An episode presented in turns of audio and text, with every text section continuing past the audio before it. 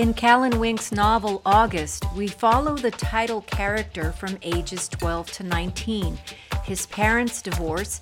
He observes the many ways their union was illogical. He's quiet and unassuming like his father, but he has a natural curiosity and hunger to learn like his mother. He lives with one parent in Michigan and then the other in Montana. Eventually, a dramatic and violent situation makes him strike out on his own, where he continues to discover that people in small, quiet spaces live complicated lives.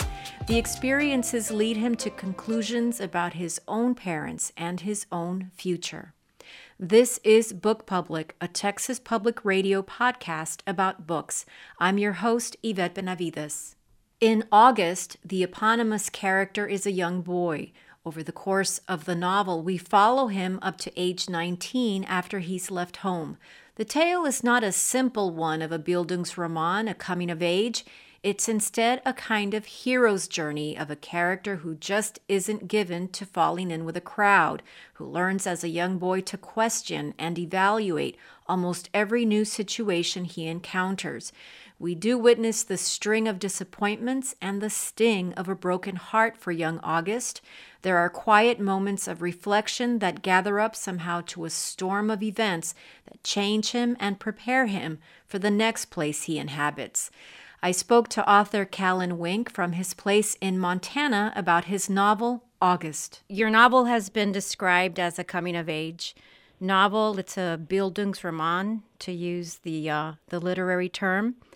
And we have this eponymous protagonist, August. He's a 12 year old boy growing up in Michigan. His parents are divorced. As the years go by, we observe him through his adolescence to about age 19 in Montana.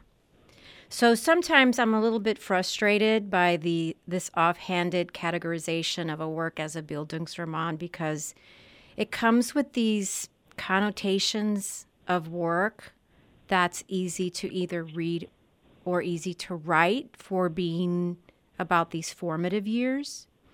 So when I read a Bildungsroman, I'm out actually always struck by the fact of its profound complexity, not the ease in reading it.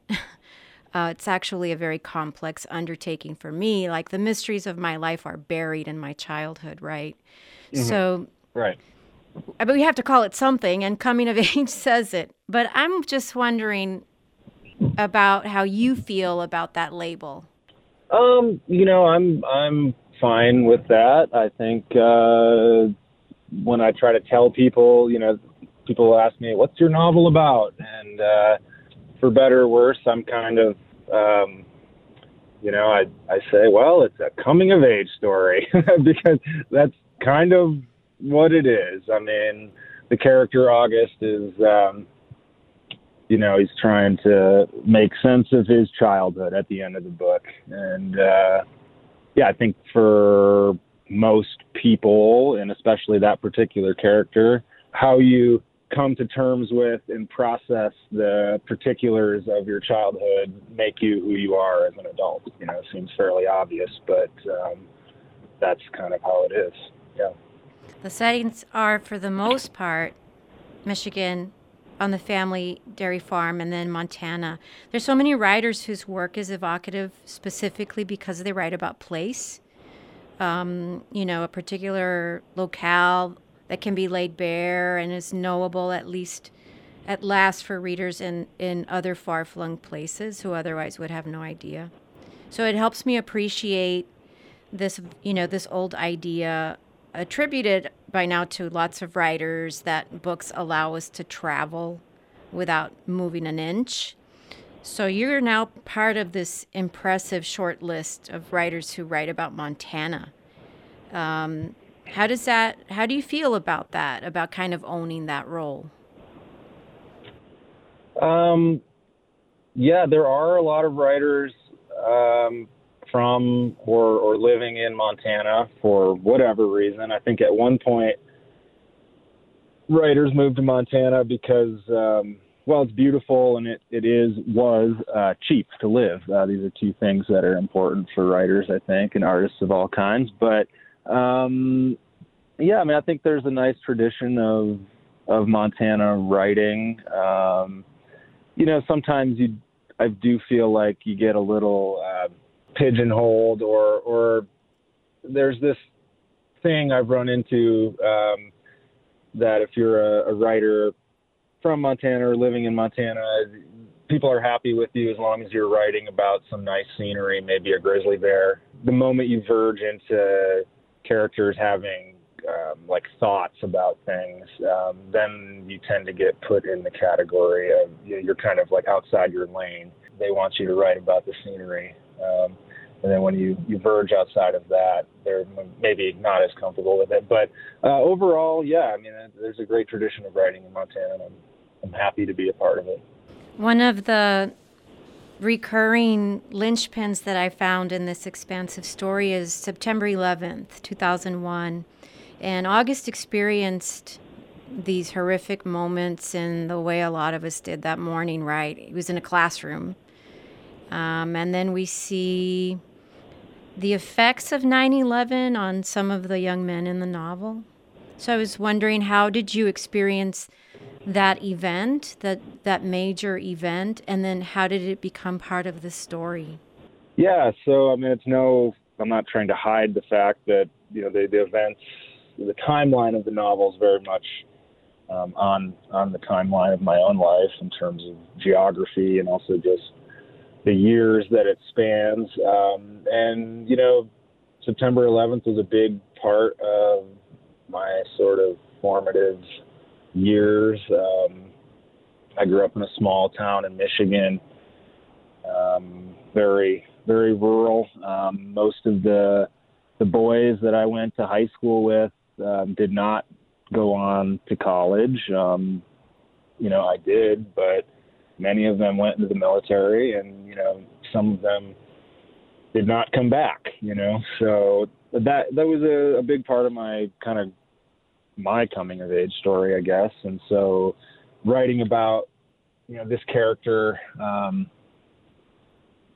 I think it would have been a, a big gap in August's um, kind of growing up to not have that that particular event in there um, because it for a person like him um, it was kind of the first moment where things seemed pretty pretty real. Like there are consequences to the choices you made. You could sign some document you know um, to sign up for for instance the national guard um, and then that could, through a series of events, lead to your permanent disappearance from the world. So uh, I think every everyone growing up has this moment where they're kind of like, well, oh, I got, these decisions I make can have the ultimate consequence. And so I think that's that's part of what 9/11 is doing in this one. It's it's just awareness of mortality more than anything else.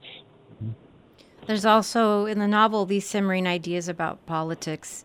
Um, August's mom makes comments about George W. Bush, you know, the character of Tim, Tim Duncan, who's a conspiracy theorist and uh, promotes the conspiracy theories a lot of us have heard about regarding 9 11.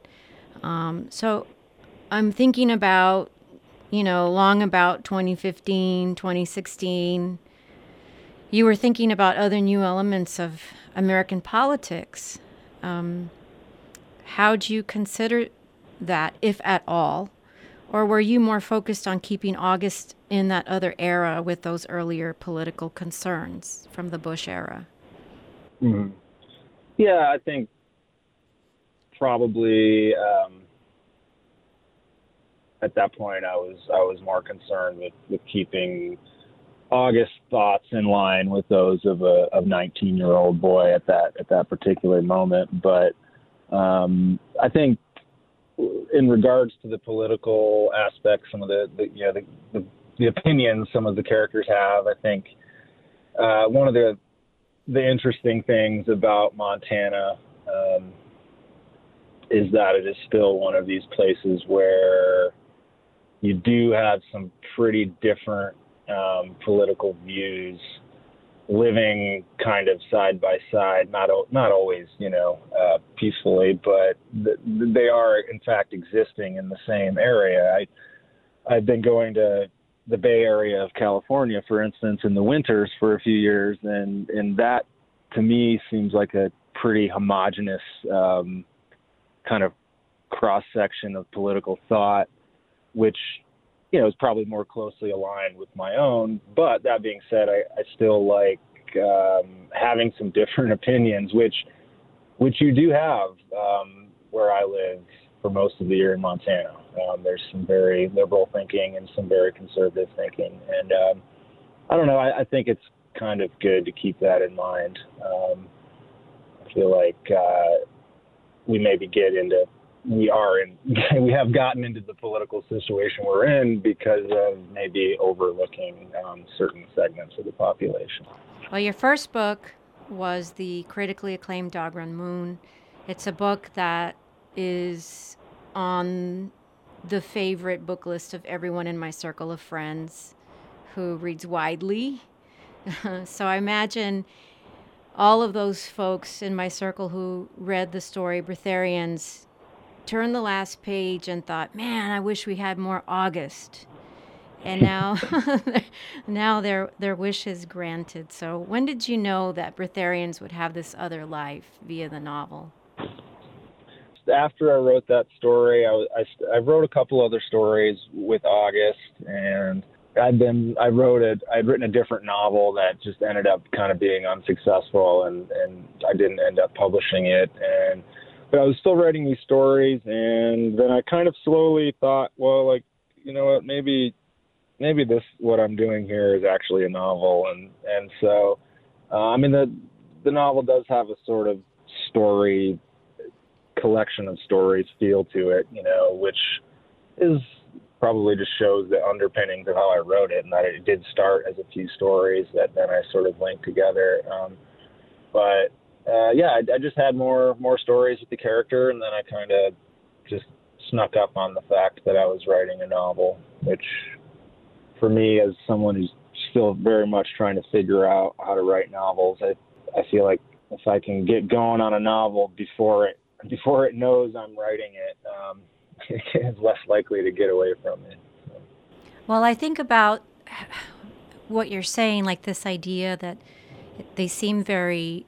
Um, the things that happened to August could have been all separate short stories, or mm-hmm. the novel's very episodic. It's almost like this this hero's journey. It, every once in a while, you see him moving toward, like for instance, this uh, traumatic experience with uh, with Bob, with his friend Bob, right?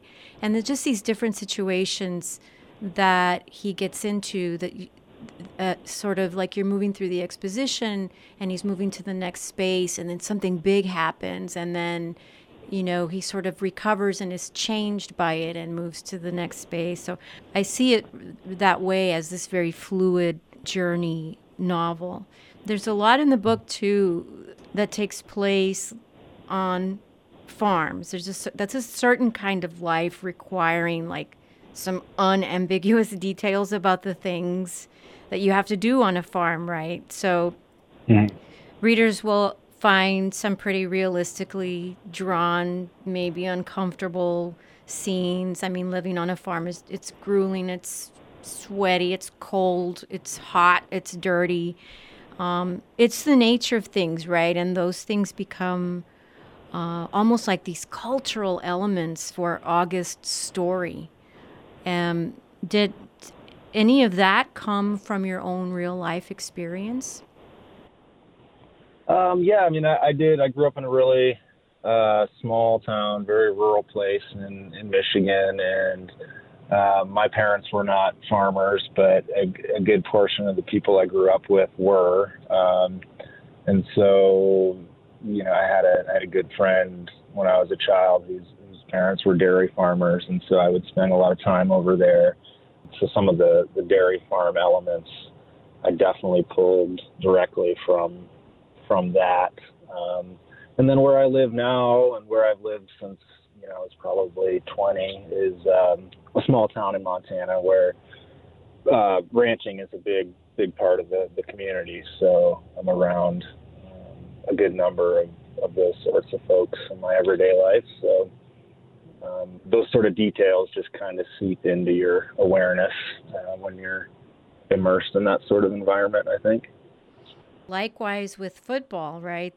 the scenes with football, I mean, it, it was a little bit beyond vicarious, frankly. I felt hmm. like the concussive impact of it all when August had a headache. I felt a headache coming on too. Mm-hmm. Uh, did you have those experiences in football? yeah, you know, I really did love playing football. It's quite true. I I, uh, I had two sisters, and um, growing up, and I I always wanted a brother. I think, and uh, until I could play football, I, I think I was never able to be as violent as I wanted to be, you know, in like a, a way that was sanctioned and you were rewarded for violent behavior. Uh, uh, yeah, I football. I love football, quite honestly. Um, you know, now that I'm in my mid to late 30s, I don't love some of the injuries I sustained playing high school football, but uh, I did love it for sure at the time. I liked running into people. So, yeah. there's a lot of music in this book, and I think that like the Spotify playlist would have been really cool to you know be issued this book. There's like. Doc Watson, John Prine, Neil Young, Jimmy Buffett, Janis mm-hmm. Joplin, mm-hmm. music giants, right from generations ago. Mm-hmm. August seems like he's exposed to the music by way of others, right? His parents or other adults. Yeah. How did this? You just told us your age too, right? Roughly your age. So, how did this music come into your life? Same way, I think for most people, your your parents and friends. Um, that's how you that's how you get your musical taste. I'd say. Um, I grew up. You know, my dad was always playing classic rock. You know, Neil Young and that sort of thing. So, um, and then. Uh, I worked on a fair number of construction sites in my 20, early 20s, and so that was, you know, a lot more classic rock. Um, but yeah, I mean, I, I, I like music a lot. I'm not musical myself, but uh, I'm a I'm a fan of music, and I like. I guess I'm drawn to uh, songwriters that that have sort of a, a literary bent. You know. Um, um, some Texas people, James McMurtry and Townes Van Zandt, mm-hmm. um, especially, um, are, are great. So uh, I would have a hard time writing a novel that didn't have some some uh, some musical references. Um, one of the things that annoyed me most in the editing process of this one is that I had to cut out or trim some larger sections of song lyrics because I couldn't get permission to use them.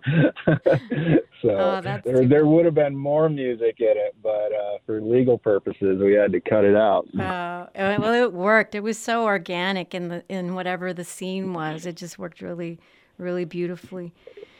Uh, there are a lot of boys and men in this book, but I really enjoyed the character of August's mom, Bonnie there there are moments when mm-hmm. I felt like she's one person who can begin to understand him because this this kid is completely enigmatic, right? But mm-hmm. she has a restlessness and a hunger that I think m- helps her really see him, even if she can't always reach him. Um, mm-hmm.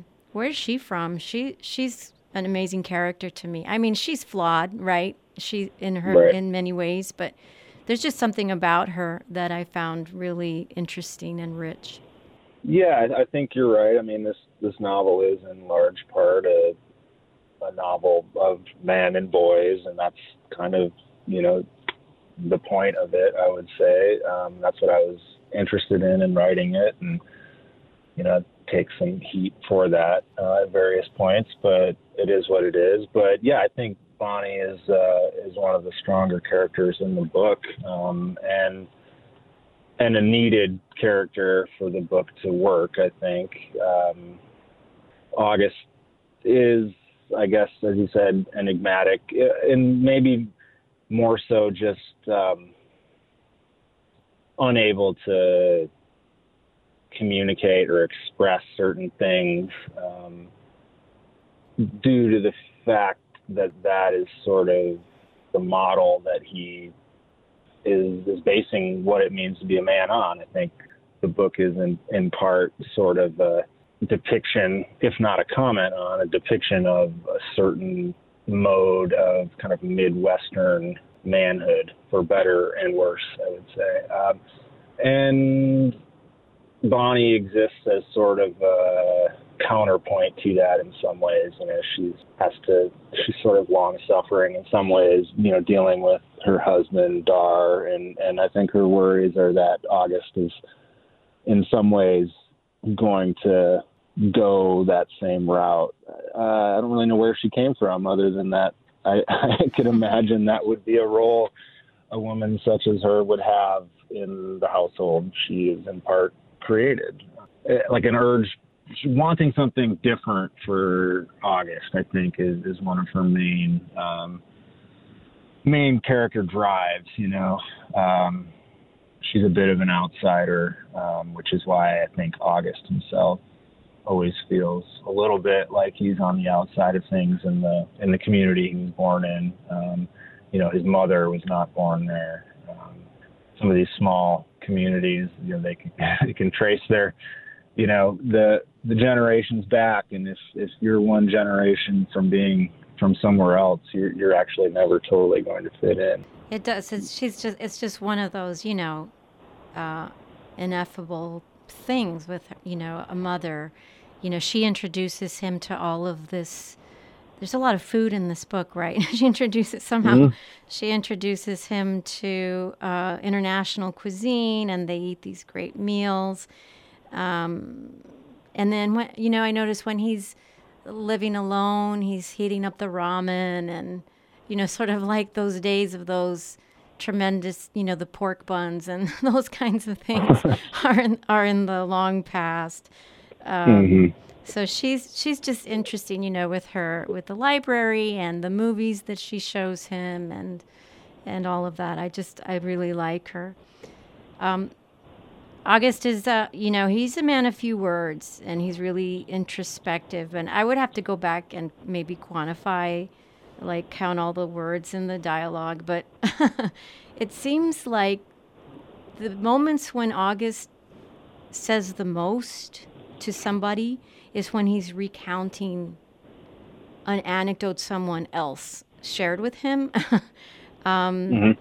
That I just found that so interesting. And then, you know, usually he's he has these quick answers right and he just and and the conversation can move on and sort of like a character like tim talks a lot um, mm-hmm. his dad's you know his dad is a man of few words too but he's calling him and sort of imposing a little bit and and disrupting whatever you know august is on a search for you know he's on this path. There's a line in the book at a certain point where the reason august is looking forward to adulthood is because you quote don't have to suffer anyone else's company.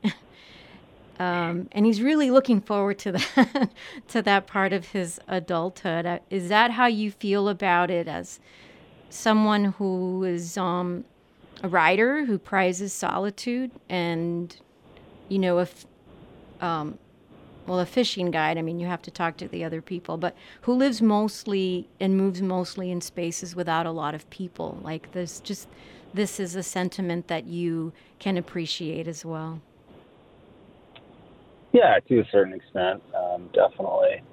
I think um, there's a certain like opaqueness to August's character, and that's it's very much kind. Of, I mean, that's sort of the point. I think he he wouldn't be able to put into words how he feels about a lot of things. Um, and I kind of wanted the novel to reflect that, um, which is probably very annoying for some readers. But um, yeah, I mean, he doesn't know himself well, um, and he's not prone to putting voice to things that aren't directly tied to um, like concrete actions, and, you know, work especially. Um, these are like safe areas for talking. Um, and you know, he's he's definitely staying away from the other areas that aren't that aren't directly linked to the physical world, basically. Um, and whether that's something he'll grow out of at some point, um, it's hard to say, you know. But it, it is part of his makeup. Callan, thanks so much for talking to us. Oh, thank you very much for having me. I appreciate it. Callan Wink is the author of August. It's published by Random House. This has been Book Public, a Texas Public Radio podcast about books. Write to us at bookpublic at tpr.org. You can subscribe to Book Public on Apple, Spotify, or wherever you find your favorite podcasts. Jacob Rosati composed our theme music. Dan Katz is Texas Public Radio's news director. I'm Yvette Benavides.